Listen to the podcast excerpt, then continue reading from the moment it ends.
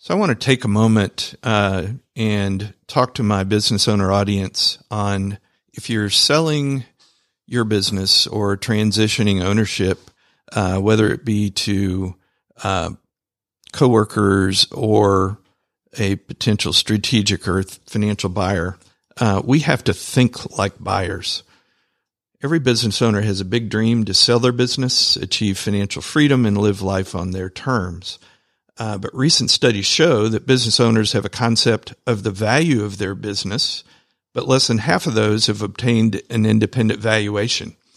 How do we know our value corresponds with the market value to a buyer? Selling our business is a lot like selling a home, except the business values are usually much higher. Everyone knows that kitchens and bathrooms sell houses. Location is also critical. Typically, to maximize the value, we don't sell our house ourselves. We hire a professional agent. They come up with a listing price based on comparable sales and run a process. In the same way, when selling our business, it's important to think like a buyer. This means understanding what buyers are looking for in a business and how we can position our business to be attractive to potential buyers.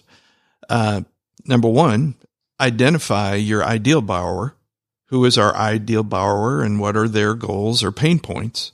Knowing who we're selling to, we can tailor our marketing materials to appeal to them. Uh, second, prepare our business for sale. This means cleaning up our financials, updating our marketing materials, and getting our business in top shape. Many business owners don't know where to start or what to do in these areas, so hiring a professional to help you is critical. Uh, third, hire a business broker or an M&A advisor. It's best to have an independent advisor to handle the marketing of our business, finding potential buyers, and negotiating deal points.